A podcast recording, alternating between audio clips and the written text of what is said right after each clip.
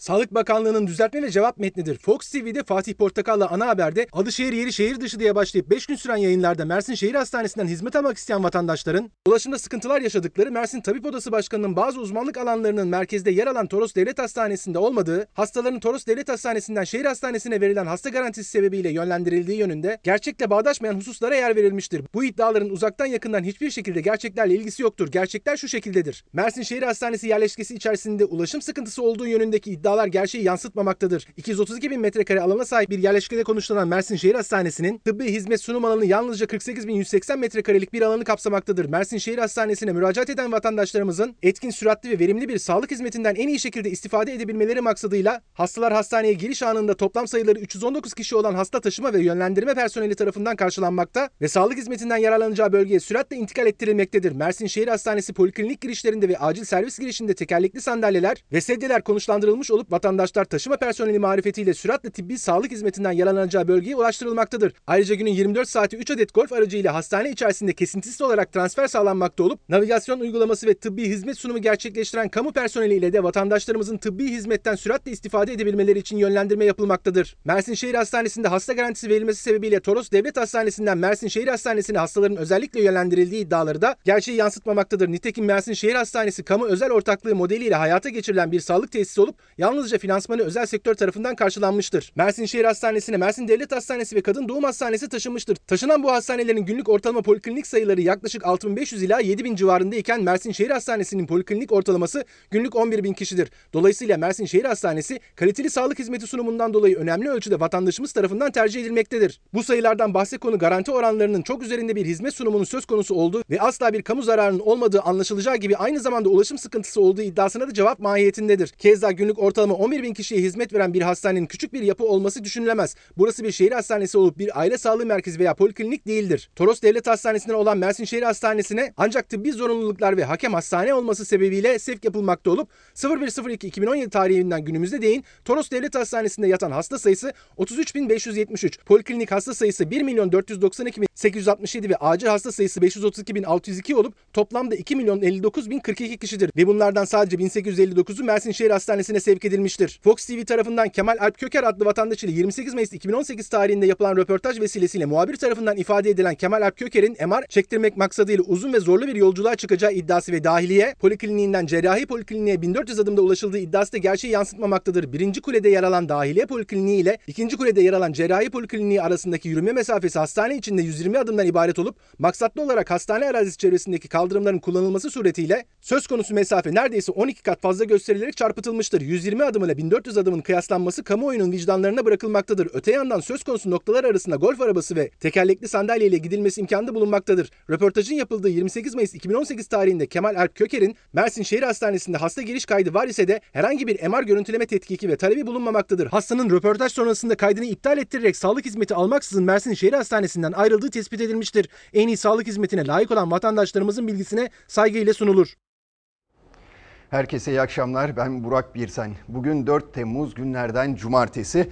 Hafta sonuna iyi bir başlangıç yapamadık. Sizler de farkındasınız. Biliyorsunuz Hendek Sakarya Hendek'te yaşanan, fabrikada yaşanan bir patlama. Can kayıpları var. İhmal mi, değil mi yoksa kader mi onlar tartışılıyor. Bugün onlara bakacağız elbette. Siyasi yankıları da oldu. Orada yaşanan gün boyunca yaşanan şeyler de var. 32 saat geçti üzerinden. Neler yapıldı, neler yapılmadı, kimler ne söyledi tek tek inceleyeceğiz. Başka nelere bakacağız? Barolar tartışması devam ediyor. Mecliste 3 gündür komisyonda görüşülüyor. Ancak dışarıda da tabii meclisin önünde de avukatlar oturma eylemi yapıyor. Bara başkanları oturma eylemi yapıyorlar. Başka Ahmet Davutoğlu, Gelecek Partisi Genel Başkanı Ahmet Davutoğlu'nun tabiri yerindeyse zehir zemberek açıklamaları oldu. Kim için yaptı bu açıklamaları? Cumhurbaşkanı Erdoğan için birazdan detaylarına gireceğiz bunların ama öncelikle tabii ne diyeceğiz? Aylardır biz neyle mücadele ediyoruz, neyle boğuşuyoruz? Koronavirüsle boğuşuyoruz. İşte dünün tablosunda görüyorsunuz. 52.141 test yapıldı. Vaka sayısı 1172 hayatını kaybeden vatandaşlarımızın sayısı 19. İyileşenlerin sayısı da 1313. Yeterli mi? Hayır değil. O bin rakamının vaka sayısının bin rakamının altına düşmesi gerekiyor ki işler biraz biraz en azından yolunda olsun diyelim. Şimdi yeni yeni açıklamalar var tabii onlara değineceğiz. Nedir bu?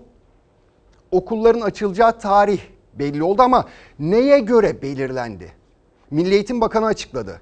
Peki bilim kurulundan tavsiye aldı mı almadı mı çok büyük bir soru işareti. Ve bugün önemli bir açıklamada kimden geldi? Cumhurbaşkanı Erdoğan'dan geldi. Biliyorsunuz asker uğurlama törenlerinde halaylar çekiliyordu. O askerler havaya atılıp tutuluyorlardı.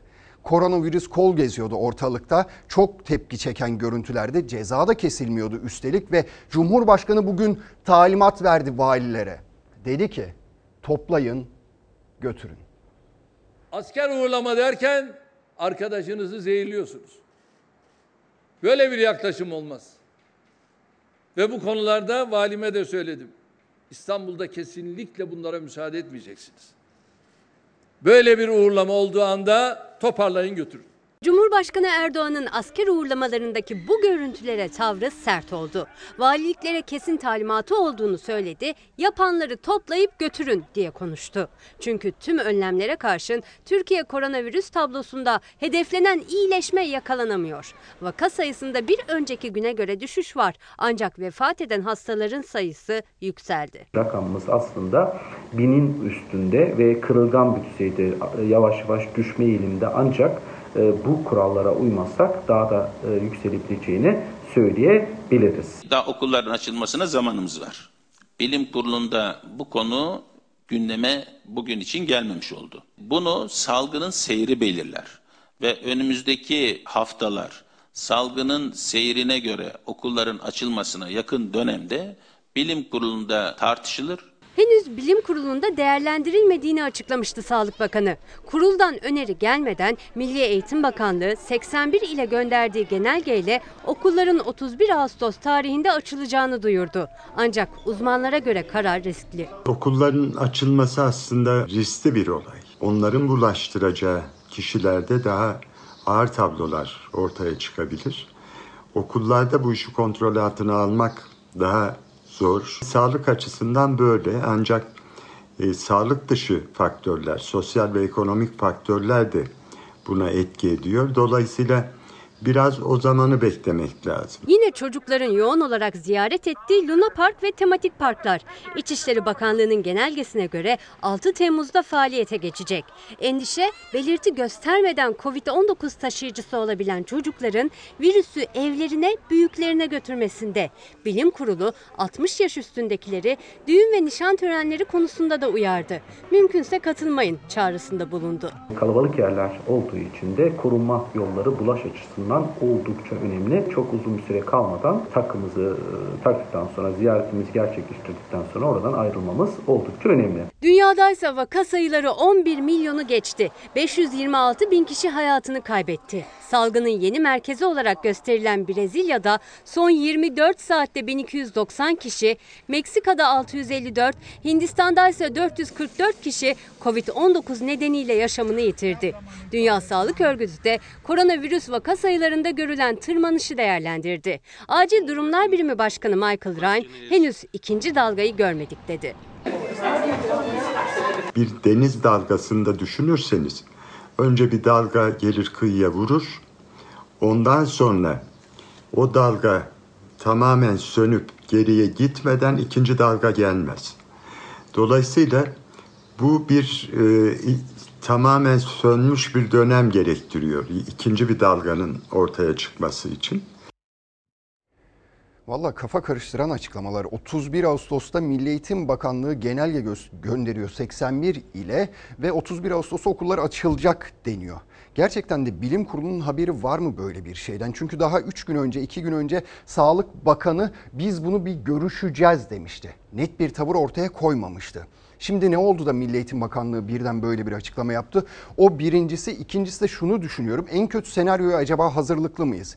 Nedir diyeceksiniz? Şu olabilir. Eğer okullar açılmaz ise 31 Ağustos'ta veya Eylül ayında herhangi bir tarihte çalışan anne babalar var. O onların çocuğuna kim bakacak mesela? O çalışan anne babalar için devlet herhangi bir formül düşünüyor mu? Çalışmıyor. İçlerinden biri evde otursun çocuğuna baksın ama maaşını ben öderim diyebilecek mi devletimiz acaba? Kafalarda soru işareti. Ekonomik olarak tabii ciddi bir gücünüzün olması gerekiyor. O ayrı bir konu. Yeri geldiğinde onu da konuşuruz ama şimdi günün diğer sıcak haberine bir bakalım. Nereye gideceğiz? Sakarya'nın Hendek ilçesine gideceğiz. Tam 32 saat oldu orada yaşanan patlamanın ardından 32 saat geçti. Hani yaralar sarılıyor diye klasik bir tabir vardır ya ben söylemeyeceğim onu. Neden diyeceksiniz? Çünkü bakın 11 yılda şu fabrikanın sahibi olan kişi 6 tane büyük patlama yaşamış. Bu altıncısıydı. Demek ki yaralar sarılamamış ya da önlemler yeteri kadar alınamamış ki bugün hala biz bunları yaşıyoruz. O yüzden o cümleyi kurmak istemiyorum ben. Ama İçişleri Bakanlığı 3 tane müfettiş görevlendirdi. Ardından ne oldu? Fabrika müdürü, iki ustabaşı gözaltına alındı. Hayatını kaybeden 4 kişiden kimliği belirlenen iki işçi bugün gözyaşlarıyla toprağa verildi. Ve bakın Salih Çelik var. Onun sözü bu. Salih Çelik'in. Havva anneyi kaybetti, eşini kaybetti kendisi ve şöyle seslendi. Olan bizim gibi garibanlara oluyor. Paranın gücü. Ne oluyorsa bizim gibi garibanlara oluyor. Parası olan her şeyi yapar ama parası olmayan biz öyle acısını. Bak oğlum askerden geldi daha şimdi geldi. Eşini toprağa vermeden önce bu sözler döküldü Salih Çelik'in ağzından. Hava Çelik, Sakarya Hendek'teki havai fişek fabrikasında yaşanan patlamada hayatını kaybedenlerden biriydi. Kendisiyle aynı acı kaderi paylaşan iş arkadaşı Sabahattin Tepeçınar'la birlikte aynı gün sonsuzluğa uğurlandı. Hastanedeki 114 yaralıdan 97'si ise taburcu edildi. İçişleri Bakanlığı faciayı araştırmak üzere 3 müfettiş görevlendirdi. Müdür ve 2 ustabaşı gözaltına alındı. 7 kişilik bir kaybımız var. 4'ü vefat. Üçünün de arama tarama e, çalışmalarını gerçekleştirmeye çalışıyoruz. İçişleri Bakanı Süleyman Soylu bu açıklamayı Cuma akşamı saat 19 sularında yaptı. 3 kişinin kayıp olduğunu duyurdu. Sabah yaşanan patlamanın hemen ardından yapılan ilk açıklamalarda ise fabrikada ulaşılamayan 45-50 kişinin olduğu duyurulmuştu. Soylu haber alınamayan işçi konusunda yaşanan kafa karışıklığına bu sözlerle yanıt verdi. Hastaneye gitmediğini tespit edemediğimiz, şu ana kadar da ulaşamadığımız toplam kişi sayısı 7. Kaldı ki yakınları hakkında hiçbir bilgi alamayan da vardı. Gece hastanelerin önü kalabalıktı. Hava karardı, soğutma çalışmaları sona erdi. Ancak ilk patlamayla birlikte bazı binalarda göçük meydana geldi. İşte oluşan enkazı kaldırmak için iş makineleri şu anda çalışıyor. Ve çok sayıda sağlık ekibiyle UMKE'de hazır bekliyor. Çünkü içeride hala ulaşılamayan işçiler var. Yok bir bilgimiz yok. Çocuğumuz kayıp yani.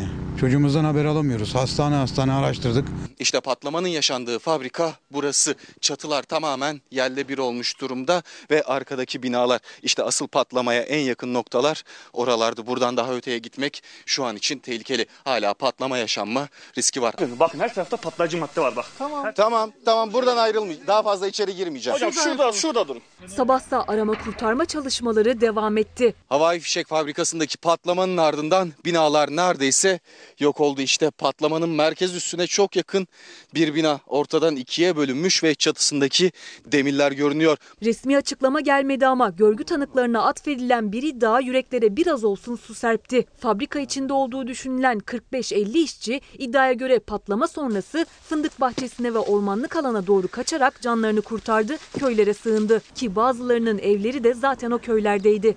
45-50 kişiye yakın insan buraya geldi. Oğlumla beraber aşağıya indik, onlara yardımcı olduk. Hayatını kaybettiği söylenen 4 kişi arasında olan Havva Çelik'le Sebahattin Tepeçınar ise toprağa verildi. Havva Çelik 9 yıldır fabrikada çalışıyordu. İki çocuğu vardı. Salih Çelik eşinin askerde olan oğullarının yolunu gözlediğini anlattı. Çocuğumun iki ayı kalmış. Heyecanla oğlunun tezkeresini beklerken ölüsüne mi gelmesi lazım? Biz bu fabrikayı istemiyoruz. 50 kilometre öteden dahi hissedilen patlama yakın köylerde deprem etkisi yarattı. Çok sayıda evde hasar meydana geldi. 17 Ağustos depremi vardı ya. Yattı kalktı burası böyle. Yattı kalktı. Orada bir şey olmadı. Bu patlama bizi öldürdü. Camlarımız kırıldı, evlerimiz hasar gördü, kapımız düştü. Yani bunun sonucu ne olacak? Bu havai fişek fabrikası hala daha burada duracak mı? Valla vatandaş ne güzel soruyor işte bu havai fişek fabrikası hala orada duracak mı? 11 yılda 6 tane patlama olmuş ama maalesef hala insanlar endişeyle, korkuyla orada yaşamaya devam ediyorlar. Şimdi biz de Hende'ye bir uzanacağız bakalım orada bize Onur Tosun bekliyor. Onur merhaba kolay gelsin. Evet bugün son bilgileri az önce paylaştık. 4 kişi hayatını kaybetti. 3 tane kayıp olan vatandaşımız var dedik. Ama sende bunlara ilişkin son bilgiler var mı? Orada herhangi bir yetkili bulabildin mi? Bunları soracak. Açıkçası yetkili çok fazlaydı burada gün boyunca sürekli patlamanın yaşandığı fabrikaya girip çıktılar. O oraları ziyaret ettiler, inceleme incelemelerde bulundular ama biz basın mensupları olarak çok fazla denk gelememiştik onlarla ki bu yayına yarım saat kalaya kadar Sakarya valisi biz burada yaralı kurtulan bir aileyle röportaj yaparken onları ziyaret etmek istedi. Onların yanına geldi. Biz de o sırada sorduk. Bu özellikle kafaları çok karıştıran sayılar vardı.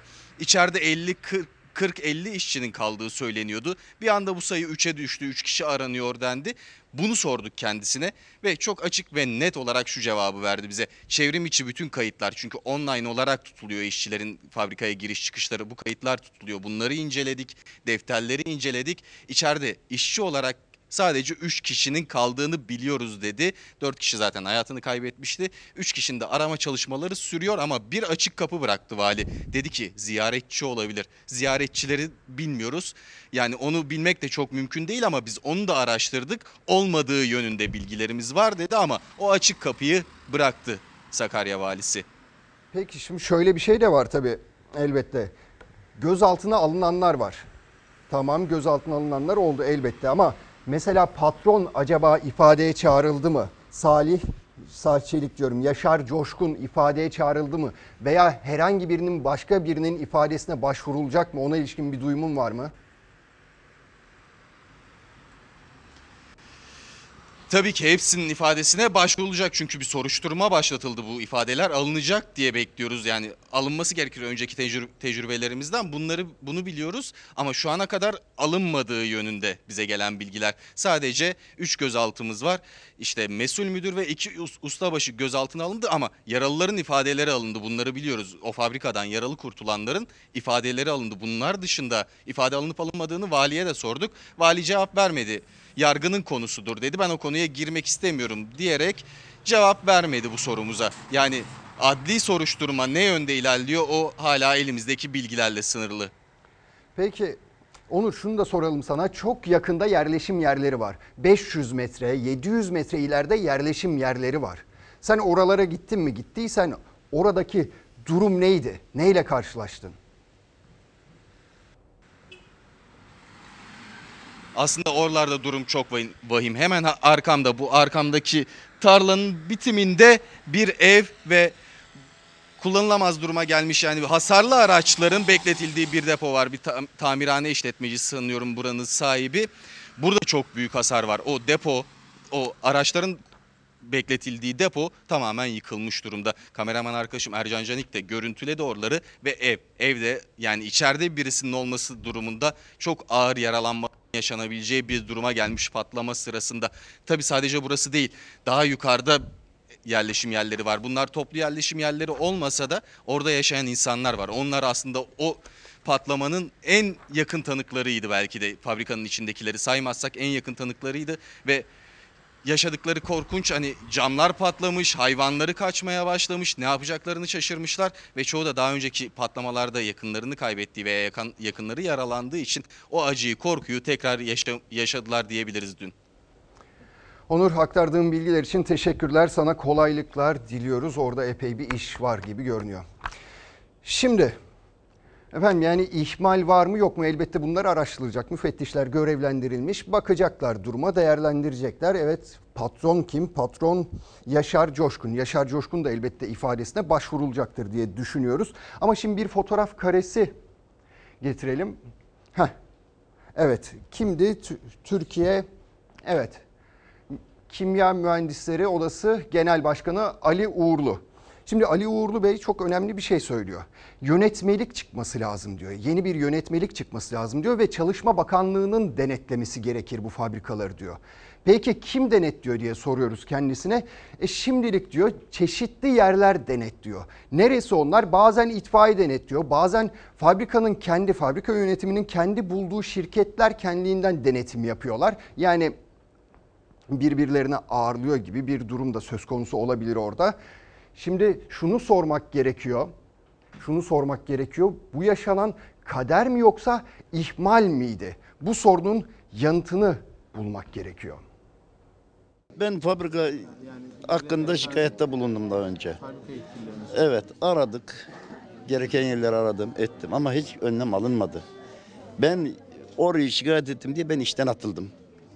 Ve hiçbir şey talep edemeden işten atıldım. Niye? Dört ay çalıştım. Baktım ki düzensizlik var. Baktım ki iş güvenliği yok. Şikayet ettim. Şikayet ettim diye beni işten attılar. Havai fişek fabrikasında hayatını kaybeden kişilerden biri de Havva Çelik'ti.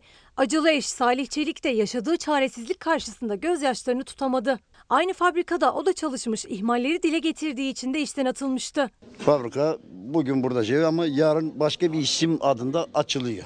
11 yılda 6 patlamanın yaşandığı işçilerin hayatını kaybettiği fabrika her seferinde üretime devam etti. İşçi Sağlığı ve İş Güvenliği Meclisi'nin iddiasına göre her facia sonrası isim değiştirdi. Fabrikada hangi tedbirler alınmış olsaydı böyle bir facia yaşanmazdı? Yönetmelik uygulanmış olsaydı eğer nasıl depolanması gerekir, hangi kimyasal hangi kimyasallarla birlikte depolanır, bulundurulur, çalışılırken neye dikkat edilir, elektrikle ilgili hangi önlemler alınır, işte bir kaza olduğunda nasıl davranılır, bu kazanın etkileri ne olur yani kaza e, senaryoları hazırlanırdı. Bu büyük bir ih- ihmal tabii. Burada kazayı meydana getiren e, en önemli unsur riskli davranış ve tedbirin alınmaması. İşverenin e, gerekli tedbirleri almaması gibi bir e, nedene bağlı olabilir. Facia tek bir ihmalden değil zincirleme hataların sonucunda geldi. Fabrika yönetimi ve çalışanların yanlışları kadar bir türlü uygulanamayan yönetmelik de kazaya adeta davetiye çıkardı.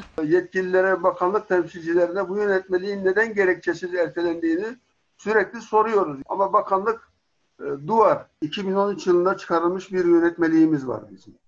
Bu yönetmelik e, bu tip kimyasallarla, tehlikeli kimyasallarla çalışılan iş yerlerinde alınması gerekli önlemleri, işletmecinin genel yükümlülüğünü. Ama ne yazık ki bu yönetmelik 2013 yılından bu yana sürekli yürürlülük tarihi ertelenerek hiçbir zaman uygulamaya konulmamıştır. Fabrika sahibi Yaşar Coşkun Habertürk televizyonuna açıklama yaptı. Tüzüğe uygun çalıştık, fabrikayı defalarca denetledik dedi. Olay sonrası bölgeye giden İçişleri Bakanı Süleyman Soylu da Mart ayında fabrikada denetim gerçekleştirildiğinin altını çizdi. CHP'li milletvekilleri de yaralanan işçileri ziyaret etti. Ziyaret sırasında faciaya neden olan ihmal iddiası konuşuldu. İşçilerden Nuray Cihangir ısınma 4 gün önce başlamıştı uyardık dedi. Isınma ol- şey olağan dışı bir şey değil mi? Yani Evet. olmaması gerekiyor. Olmaması gerekiyor. Evet. Siz de uyardık. dediniz. Uyardık ama dinlemediler. Bu tehlikeli kimyasalları istediğiniz gibi depolayamazsınız. İstediğiniz gibi bunlarla çalışamazsınız. Yani bunların kuralları vardır. Disk Başkanı Arzu Çerkezoğlu da aileleri ziyaret ettikten sonra açıklama yaptı.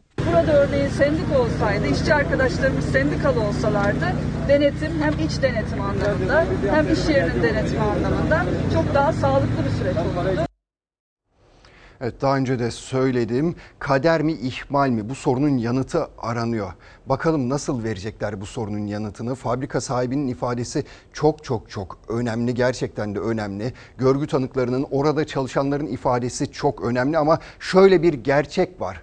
11 yılda 6 kez facia yaşanan bir fabrika var ortada ve hala endişeli bir şekilde bekliyoruz sonuç ne olacak diye. Şimdi bu fabrikanın sahibi aynı zamanda Müsiyat Sakarya'nın Sakarya'da Müsiyat'ın başkanı kendisi Yaşar Coşkun beyefendi. Ve bakın Sakarya Müsiyat üyeleri dün apar topar toplandılar ve kendisini ziyarete gittiler. Bu görüntüyü Twitter'da paylaştı Sakarya Müsiyat. Yani başkana hem geçmiş olsun diyeceklerdi hem moral verip hem destek olacaklardı. Böyle bir durum söz konusuydu ama ben bu görüntüyü görünce gerçekten tüylerim ürperdi. İlk başta şaka sandım yani fotomontaj falan diye düşündüm ama gerçekmiş. Yani görüntü gerçekmiş. Sonradan anlaşıldı. Sonra zaten Müsiyat Sakarya grubu kendi Twitter hesabından silmek zorunda kaldı. Böyle bir durum da söz konusu.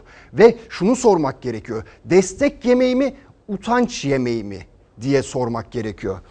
Şimdi diğerine bir gelelim.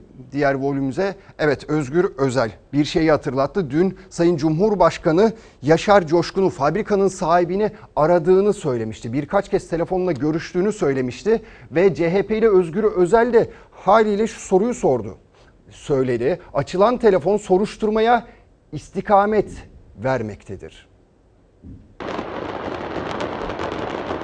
İş yeri sahibiyle de birkaç kez görüşmeler yaptı. İş cinayetiyle karşı karşıyayız. İş yerinin sahibi bir numaralı şüphelidir. Daha cenazeler yerdeyken ve savcılık harekete geçmeden devletin en tepesinden iş yeri sahibine açılan telefon soruşturmayı başlamadan soruşturmaya istikamet verme yönündedir. Biz bunları Soma'da çok gördük. Sakarya'daki facianın üzerinden daha birkaç saat geçmişti ki Cumhurbaşkanı Erdoğan kamera karşısına geçti. O fabrikanın sahibi Yaşar Coşkun'la telefon görüşmeleri yaptığını söyledi. İş yeri sahibinin de yetkililerle çalıştığını, muhalefetten Cumhurbaşkanı soruşturmayı etkiliyor çıkışı geldi. Taziye dilenecek olanlar Sakarya valisidir, Hendek kaymakamıdır, ailelerdir. Varsa sendikadır. İş yeri sahibiyle de birkaç kez görüşmeler yaptı. Kendileri de olay yerinde ilgili arkadaşlarla beraber çalışmaları sürdürüyorlar. Kusru, kastı, durum neyse bunu savcılar değerlendirecektir ve mutlaka ifade verecek. Gerekirse gözaltına alınacak, tutuklanacak, yargılanacaktır. Devletin başı bu kadar erken bir telefonla adeta savcılara doğrudan tanırım, yakından tanırım, ilişmeyin demektedir. Mart ayında burayla ilgili denetim gerçekleştirildi. Patlayıcı bir madde içerdiği sebebiyle. Süleyman Soylu. Ne kadar büyük bir telaş bu kardeşim ya. Biz o iş yerini 3 ay önce denetlemiştik. Süleyman Soylu'nun açıklamasında da suçun örtülmesi ve suçluların telaşının izleri vardır. CHP İçişleri Bakanı'nın Mart ayında yani patlamadan 3 ay önce fabrikanın denetlendiğine ilişkin sözlerini de suçu örtme çabası olarak yorumladı.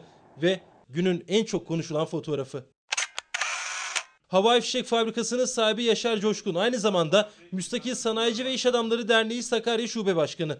Daha facianın üzerinden saatler geçmişken, ulaşılamayan işçiler varken, cenazeler defnedilmemişken MÜSİAD Genel Başkanı ve heyeti fabrika sahibine moral yemeği verdi. U şeklinde kurulan bir masada fabrikanın sahibiyle birlikte MÜSİAD üyeleri ve arkalarında lüks arabaları sıra sıra. Taziye yemeği verilmeden, cenazeler topraklarına kavuşmadan ve o evlerde taziye yemekleri yenmeden fabrikanın sahibine moral yemeği neyin nesidir? MÜSİAD'ın fabrika sahibine moral yemeği, Cumhurbaşkanı'nın fabrika sahibini telefonla araması, Soylu'nun fabrika denetlendi açıklaması. Facianın ikinci gününde CHP'nin dikkat çektiği detaylardı. Şimdi fotoğraf gerçekten çok çarpıcı. Müsiyat Sakarya Müsiyat üyeleri apar topar gidiyorlar fabrika sahibine, fabrika sahibi olan kişi Müsiyat Başkanı Sakarya'da kendisi de ona sözüm ona destek oluyorlar. Acaba aklıma geliyor da şu soru.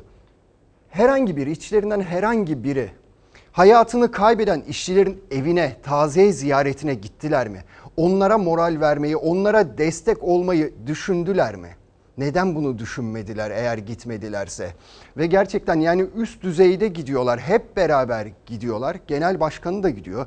Yani insan aklı almıyor gerçekten ve bakın bu tırnak içinde söylüyorum yine herkes üstüne alınmasın lütfen. Bazı patronların işçiye verdiği önemi de ortaya koyuyor. Değeri de gösteriyor bu fotoğraf. Ve şimdi bunu neyle bağlayacağım? 2014 yılına götüreceğim sizi. 2014 yılında ne olmuştu? Aynı fabrikada bir patlama olmuştu bir işçi hayatını kaybetmişti ve gelin görün işte bugün aynı patron Yaşar Coşkun beyefendi ne yapmıştı? O işçi hakkında beni zarara uğrattılar diye 1 milyon ölen işçi hakkında beni zarara uğrattılar diye 1 milyon 200 bin liralık dava açmıştı. O dava hala devam ediyor.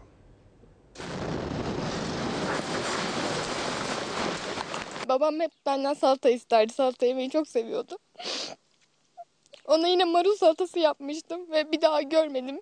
Eşim öldüğünde mesela dediler o zaman bir yılda bir fabrikada bir işi ölmesi normaldir. Ama ailesi için normal değildi. Hem de hiç değildi. Nevin Şapoğlu eşini, Kübra babasını kaybetti o gün. Sakarya Hendek'teki havai fişek fabrikasında 11 yıl içindeki 6 faciadan biriydi bu. Bu kez tarih 14 Aralık 2014'tü. O patlama sırasında 39 yaşındaki inşaat ustası Yılmaz Şapoğlu hayatını kaybetti. Geride hamile bir eş ve 4 çocuğunu bırakmıştı. Tanımıyoruz dediler.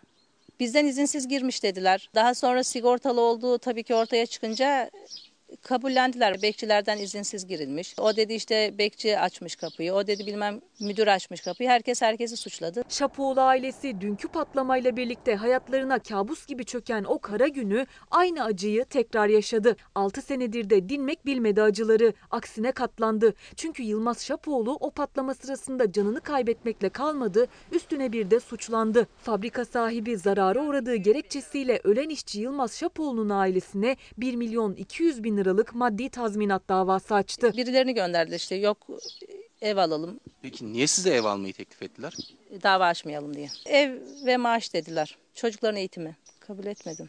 Nevin Şapoğlu 4 çocuğuyla birlikte bu köy evinde yaşıyor. Eşi Yılmaz Şapoğlu 6 sene önce havai fişek fabrikasındaki patlamada hayatını kaybetti. Ama şimdi Nevin Şapoğlu ve tüm akrabaları davalı olarak görülüyor. Çünkü fabrika Yılmaz Şapoğlu'nun kendisini zarara uğradığını ileri sürdü ve bütün aileye tazminat davası açtı. Fabrikalar işte aylarca çalışamamış. e, o yüzden de mal üretimi yapamamışlar. Bizden maddi olarak e, kayıplarını istediler. Benim çocuğumun ne günahı var ki?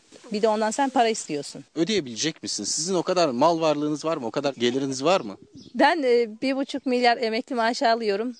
E, iş kazası maaşımdan dolayı emekli maaşımı devlet kesti. Hazırlanan ilk bilirkişi raporunda işveren suçlu bulunmuştu. İkinci bilirkişi raporuysa ölen işçi Yılmaz Şapoğlu'nu sorumlu tuttu. İstenen 1 milyon 200 bin liralık tazminat geçtiğimiz yıl hazırlanan son raporla 1 milyon 800 bine çıktı. İşçinin ölümü aslında göz göre gel- göre geldi. Hiçbir güvenlik tedbiri alınmamıştı. Hiçbir eğitim verilmemişti. İşveren ve fabrika sahibi yaptırımlara uğramıyordu. Bir iş raporuna itirazlarımızı sunduk. Dünden beri ağlıyoruz.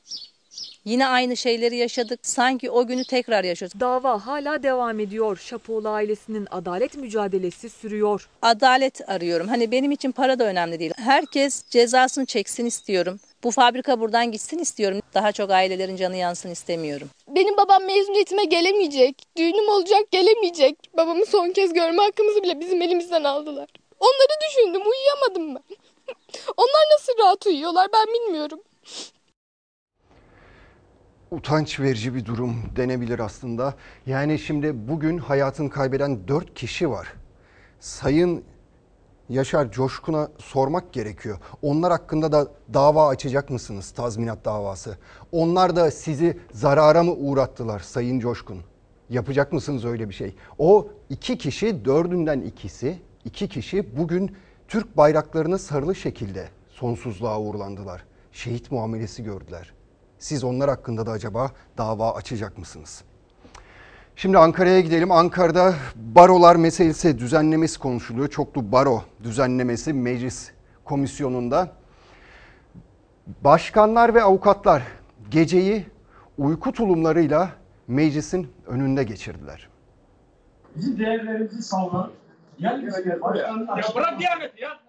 Allah Allah. Bir buçuk aydır Tutanaklara bir istismar alanı yaptığınız bir mevzuya getirdiniz. O barolar burada olsa kendini savunur. Ya işleri başkanımızın yapmış olduğu açıklama din ve inanç hürriyetine vurgulayan bir konuşmadır. Diyanet İşleri Başkanı'nın açıklaması, o açıklamaya Ankara Barosu'nun tepkisi sonrası başlayan gerilim, çoklu baro düzenlemesinin meclise getirilmesine kadar uzandı. Baro başkanları meclis ve adliye önünde geceyi geçirirken, yerlerde sabahlarken çoklu baro teklifinin görüşüldüğü komisyon toplantısı gergin geçti. Diyanet İşleri Başkanı'nın konuşması ayrıştırıcı, ona tepki göstermek baroların da görevidir. Aksine baro başkanları Diyanet İşleri Başkanı'nın konuşmasına aykırı beyanları ayrıştırıcı İstanbul kaynakları bellidir. Kur'an-ı Kerim, sünnet. Hocanın konuştuklarına cevap ver. Bilmiyorsan söyle. Sen bu konuyu niye konuşuyorsun? Gel. Hoca sana anayasa dedi. Hukuk dedi. Baro dedi. Hayret bir şey ya. Burama geldi ya. Anayasayı çiğneyecek kadar meseleyi Diyanet işleri üzerinden barolara ve bir baro üzerinden bunu fırsat bilip bütün baroların yapısına bir saldırıya dönüştürdüğünüzü de itirafı niteliğidir. Burada bizim kendi yarattığınız yapay gündemin içine çekmeye çalışmayın. Muhalefet, baroları parçalama amacınıza Ankara Barosu'nun Diyanet tepkisini araç ettiniz diyerek iktidara tepki gösterdi. AK Parti grubuyla karşı karşıya geldi. Görüşmelere katılma isteği geri çevrilen baro başkanları da meclis önünde beklemedi. Ordu Baro Başkanı Haluk Murat Poyraz uyku tulumu içinde meclis kapısı önünde kaldırımda sabahladı. Bank üstünde bara başkanı uyutuyoruz. Bazı baro başkanları da bankların üzerinde. Çünkü polis meclis çevresini ve girişini bariyerlerle kapattı. Meclis önünden ayrılan başkanları geri dönmek istediklerinde içeri almıyor. AK Parti ve MHP'nin çoklu baro teklifine karşı çıkan avukatlar da Ankara Adliyesi'nin önündeydi. Gün ağarana kadar devam etti eylemleri. Savunmayı savunuyoruz bahanesiyle sokaklara dökülen baronlaşmış bazı baroların kanun dışı yol ve zorlamalara tevessül etmeleri Türkiye'nin belini bükmeye amaçlayan çevrelere koz vermektir. Allah kimseyi baro değil de baron ziyaret edenlerden yapmasın. Türkiye kimlerin cezaevinde baronları ziyaret ettiğini görmüştür. Hiç kimse Fransa'yı kasıp kavurmuş sarı yelleklerin eylemlerine özenmeyi, gezi benzeri bir kalkışmanın fitilini tutuşturmayı aklından ve hayalinden geçirmemelidir. Zira sonuçları ağır olacaktır. Sayın Bahçeli'nin gezi olayları devam ederken yaptığı basın açıklaması var. Erdoğan'ı diktatörlükle suçlayan bir açıklamadır. MHP lideri Bahçeli meclis ve adliye önünde düzenlemeye karşı çıkan baro başkanlarını muhalefete hedef alırken CHP'den jet yanıt geldi. Adalet Komisyonu görüşmelere hafta sonu arası vermeden devam etti. Şimdi yine Adalet Komisyonu'na gideceğiz. Bu sefer neden gideceğiz? Ya İsmet İnönü'nün adını karıştırdılar yine. Nereden çıktı diyecekseniz inanın kimse bilmiyor. Ama bir anda Meclis Adalet Komisyonu Başkanı Yılmaz Tunç şu sözleri sarf etti. İsmet İnönü ile Führer arasındaki irtibatı biliyoruz. Ah, kavga çıktı. Führer dediği için özür dilemeyen bir komisyon başkanı İsmet Paşa'ya Führer dedi. İsmet Paşa'ya Führer diyemezsin bize. Yazıklar olsun sana. Özür dileyeceksin. Terbiyesiz adam. Çoklu baro görüşmelerinin sürdüğü Adalet Komisyonu'nun başkanı AK Partili Yılmaz Tunç'un İsmet Paşa ile Führer arasındaki irtibatı biliyoruz sözleri kavga çıkardı. CHP ve AK Partili vekiller birbirlerinin üzerine yürüdü. Nereye gelin oturdun koltuk ileri. Hadsizlik yaptınız. Özür dileyeceksiniz. Hadsiz adam. Özür dileyip sözünü geri al. Yazıklar olsun size ya. Özür dilenmelidir diyoruz. Üzerimize yürüyorlar. Grup başkan vekilleri araya girdi. Tansiyonu düşürmeye çalıştı. Hatta AK Parti ve CHP'li vekiller göğüs göğüse gelmesin diye komisyon ortasına suyla sınır çizgisi çekildi. Ama komisyon başkanının Führer benzetmesi karşılıklı atışmalarla devam etti. Burayı siz gelerseniz buranın sonu gelmez. Niye gülüyorsun hocam? Ne, ne ya? Başkan geldi buraya kardeşim. Niye gülüyorsun? Daha Hatip'in konuşması bitmeden başkan sataşır? Başkan laf atar mı? Olmaz. Veremez. Veriyorsa orada bilecek. Sözlerle İnönü arasındaki mektuplaşma var dedim. Ben İnönü diktatör demedim. Tutanaklara bakın. Yazıklar olsun sana. Oturdun kaldık sana. Özür dileyeceksin. CHP özür bekledi. Komisyon Başkanı Yılmaz Tunç Führer benzetmesi yapmadım diyerek itiraz etti. CHP tutanaklara bakılsın dedi. Tutanaktaysa komisyon başkanının tıpkı CHP'nin tepkisini çeken şekilde cümle kurduğu kayıtlara geçti. Milletvekillerinin birbirinin üzerine yürümesiyle gerilen ortamda karşılıklı hakaret tartışması da patlak verdi. Sana.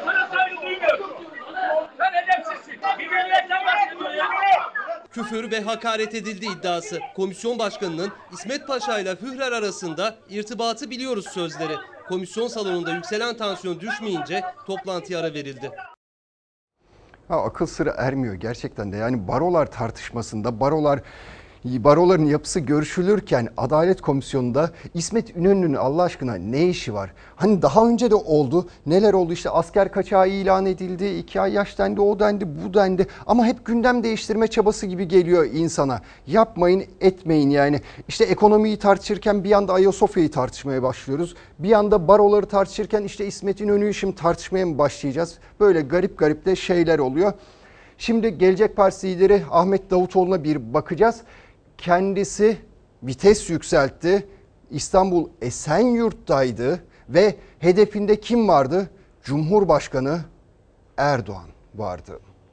Türkiye'deki adaletsizliğin, hukuksuzluğun, yasakçılığın, baskının, kötü yönetiminin sorumluluğu bizatihi Sayın Erdoğan'ın omuzlarındadır. Yolunu şaşıranlar, kibrine esir düşenler, hırsını, aklının, benliğinin, davasının önüne koyanlar Boyun eğmeyeceğiz, boyun eğmeyeceğiz. Eleştirinin dozunu da sesinin tonunu da arttırdı Gelecek Partisi lideri Ahmet Davutoğlu. Cumhurbaşkanı Erdoğan'ın kapatılan şehir üniversitesi üzerinden bir kez daha sert sözlerle hedef aldı. 28 Şubat'ta yerlerde sürüklenenlerin, hapislere girenlerin, okullardan atılanların kurdukları bir üniversite bizzat Tayyip Erdoğan tarafından zorbalıkla ve baskıyla kapatıldı. Partisinin Esenyurt İlçe Kongresi'nde konuştu Ahmet Davutoğlu. Kurucuları arasında olduğu açılışını o dönem Erdoğan ve Gül'le birlikte yaptıkları şehir üniversitesinin kapatılması üzerinden ağır eleştiriler yöneltti Cumhurbaşkanı'na. Bu kirli karara imza atan Cumhurbaşkanı Erdoğan, başta muhafazakar, dindar kesimler olmak üzere bütün topluma şu mesajı vermeye çalışıyor. Ya boyun eğeceksiniz ya da tasfiye olacaksınız. 2,5 milyar değerinde olan bir yer bunu üniversitesine tapu devrini yapmak suretiyle veriyor. El vicdan ya. Böyle bir şey yapılabilir mi? Kapatmaya alıştılar bunlar. Kapatmadan edemiyorlar. YouTube'u, Twitter'ı, Instagram'ı, Biz bu tür sosyal medya mecralarının tamamen kaldırılmasını, kontrol edilmesini istiyoruz. ülkeyi bir kabile devleti gibi neredeyse bir aile devleti aklıyla yönetenlerden her şey beklenir. Gelecek Partisi lideri sosyal medya düzenlemesine de ses yükseltti. Davutoğlu'na göre kişisel hakları korumak için mevcut düzenleme yeterli. Yeni bir düzenlemeye de ihtiyaç yok. Suç işleyenler çok rahatlıkla yakalandığı gibi cezalandırılabiliyor. Erişim engeliyle adli ve mali yaptırımlar dahil her türlü yöntemi devreye sokacağız. Geleneksel medyayı kontrolleri altına aldılar. Kimin neleri söyleyeceğini hatta karar veriyorlar. Ama sosyal medya platformlarını kontrol altına alamıyorsunuz. Sizi asıl rahatsız eden bu. Davutoğlu ilk kez böylesine sert üslupla yüklendi Cumhurbaşkanı Erdoğan'a. Gözler ne yanıt geleceğinde. Evet şimdi siyasette başka bir tartışmaya da değineceğiz. Önce Kılıçdaroğlu'na bir bakalım ne demişti onu hatırlayalım. Davul Erdoğan'ın boynunda, Tokmak Bahçeli'nin elinde demişti. İşte bu sözlerine yanıt bugün geldi. MHP lideri Devlet Bahçeli konuştu. Aramızda hasbi, harbi ve haysiyetli diyalog var dedi. Cumhurbaşkanı Erdoğan bütün kararlarını MHP Genel Başkanı Bahçeli'den onay alarak izin alarak açıklıyor. Davul Erdoğan'ın boynunda, tokmak Bahçeli'nin elinde. Davul tokmak metaforundan hareketle Sayın Cumhurbaşkanımızla aramızdaki hasbi, harbi ve haysiyetli diyalog üzerinden kuşku yandırmayı hedefleyen bu gafilin önce boynuna geçirilmiş zillet ve esaret zincirinden kurtulmayı denemesi acil bir ihtiyaçtır. Hasbi, harbi ve haysiyetli diyalog varmış. Bütün AK Partilileri Haliç'e atıp üstüne Türkiye'deki bütün deterjanları döküp 3 su yıkasa da arınmıyordu. Biz kimseye çocuğu olmadığı için zürriyetsiz demedik. CHP MHP hattı karşılıklı açıklamalarla bir kez daha gerildi. Kılıçdaroğlu Cumhur İttifakı ortakları için davul tokmak benzetmesi yapıp Erdoğan'ın %11,9'luk oyla Bahçeli'nin etkisi ve tahakkümü altında olduğunu iddia etti. Bahçeli'den tepki ağır ifadelerle geldi. Kılıçdaroğlu'nun partimizi kastederek Türkiye son seçimlerde %11,9 oy almış bir partinin tahakkümü altında yönetiliyor isnat ve ifadesi hayasız bir uydurma, sahibini hüsrana uğratacak kuyruklu bir yalandır. Saray vesayet sahibi küçük partiden izin almadan karar alamaz durumda. MHP'nin onayı izni olmayan bir karar zaten meclise de gelmiyor. Bugünkü CHP FETÖ'nün geçim kapısıdır. Bugünkü CHP PKK'nın nefret yayan ağzıdır. İP CHP'nin gölgesinde kuruyup giderken HDP ilik nakli yapmaktadır. CHP zordadır. Daralan zillet çemberinin içinde sıkışmıştır. Zorda olan birisi varsa seçim barajını ondan 5'e indirelim diyorlarsa Devlet Bahçeli ancak 5 kurtarıyor demektir. Bahçeli'nin yaptığı zehir zemberek açıklamaya CHP'den yanıt gecikmedi. Tarafların söz düellosuyla tansiyon yükseldi. CHP'nin 37. olan büyük kurultayı siyaset tarihimizde ayrı öneme sahiptir. Cumhuriyet Halk Partisi'nin bugünkü teslimiyetçi yönetiminden kurtulması, Atatürk'ün partisinde süre gelen işgalin sonlandırılması maksadıyla altın bir fırsat önümüzdedir. Sayın Bahçeli'ye iyi seyirler. Pandemi koşullarından dolayı davet edemiyoruz ama sıkı bir takipçimiz olduğu belli. Türkiye için altın fırsat CHP'nin iktidarıdır. Millet İttifakı'nın iktidarıdır. Evet Devlet Bahçeli ile şimdi Kılıçdaroğlu arasında yaşanan bir polemik var ama şöyle bir gerçeklik de var. Bunu göz ardı etmemiz mümkün değil. Biliyorsunuz en son örneğe bakacak olursak af yasası çok tartışılmıştı. İşte AK Parti tarafından çokça itirazlar gelmişti. Yeri ve zamanı değil şimdi denmişti. Hayır olmayacak denmişti. Ama Devlet Bahçeli bir gün bir baktık ki Alaaddin Çakıcı'yı cezaevinde ziyarete gitmiş. Ondan sonra tekrar gündeme alınmıştı ve ne olduğu ne bitti derseniz o af yasası bir şekilde çıktı.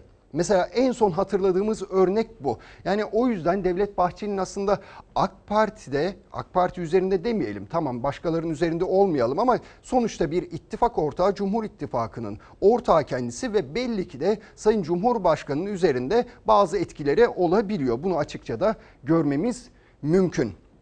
Şimdi kısa bir ara vereceğiz. Reklam vereceğiz. Ondan sonra koronavirüsle ilgili son rakamlar gelirse onları da sizle, sizlerle sıcağı sıcağına paylaşacağız. Fox Ana Haber Bülteni'ni burada noktalıyoruz. Bizden hemen sonra Benimle Söyle yarışma programı var. Yeni bölümüyle ekranlarınıza gelecek. Yarın akşam saat 19'unda 19'da buluşuncaya dek. Umarım yüzünüzü güldüren güzel haberler alırsınız. Hoşçakalın.